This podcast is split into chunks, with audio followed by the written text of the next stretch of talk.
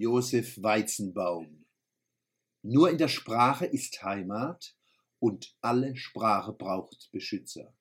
Diese Erkenntnis stammt von Josef Weizenbaum, einem deutschen Juden, der 1923 in Berlin geboren wurde, 1936 mit seinen Eltern in die USA geflohen ist und dort zu einem der ganz Großen in der Computerentwicklung wurde.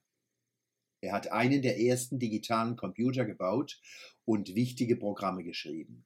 Besonders berühmt wurde sein Programm Eliza. Von Weizenbaum habe ich diesen Satz.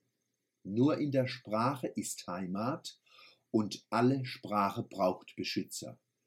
Ich fühle mich diesem Satz tief verbunden, denn auch ich versuche Sprache zu beschützen und natürlich kann man die Sprache am besten beschützen, die wo man am besten kann.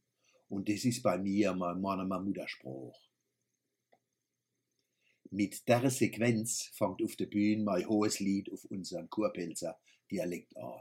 Gleichzeitig ist es Hommage an Josef Weizenbaum. Wer sich sein Satz auf die Zunge verlaufen, unter die Haut sickern und durch den Kopf gehen lässt, ist gefeit vor der Dummheit und dem Hochmut, mit dem manche ungebildete, eingebildete heit noch auf Dialekte runtergucken. Es gibt niemand auf der Welt, wo vom Weizenbaum seinem Schaffen nicht beeinflusst wäre und profitiert. Am Computer hocke und vom Josef Weizenbaum nichts gehört habe, ist fast wie Autofahrer und de Karl Benz nicht kenne. Das darf man sich selber nicht antun. Er hat nicht bloß enorm zur Entwicklung vom Computer beigetragen, er ist auch ein wichtiger und scheider Kritiker an unserem oft fahrlässigen Umgang mit der Maschine, mit dem Internet und an den neuen Abhängigkeiten, denen wir uns ausliefern und ausgeliefert wäre.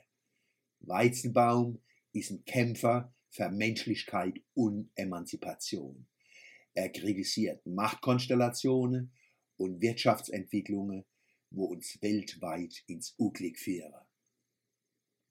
Weizenbaum war im Beirat von der Hochschule Mannheim, Fakultät für Gestaltung, und hat im Mai 2007 in Mannheim einen Vortrag gehalten. Professor Kai Beiderwellen von der Fachhochschule sagt, Weizenbaum war von unserem Ausbildungskonzept, das die Ausbildung zur autonomen, schöpferischen Persönlichkeit in den Mittelpunkt stellt, begeistert. Dieses Konzept stellte für ihn in Zeiten der immer dreister vorgetragenen Effizienzdebatte, die die immer schnellere Zurichtung und Zuführung von Menschen in den kapitalistischen Verwertungsmechanismus fordert, eine beispielgebende Ausnahme dar. Was für ein Lob für die Hochschule Mannheim, was für eine Wegweisung. Anfang März ist Josef Weizenbaum in Berlin gestorben. Ein großer Wissenschaftler und Humanist. Ein deutscher Jud. Den darf man nicht gehen lassen ohne Dankeschön. Sagt zum Abschied ganz leis Allah. Shalom, Josef Weizenbaum.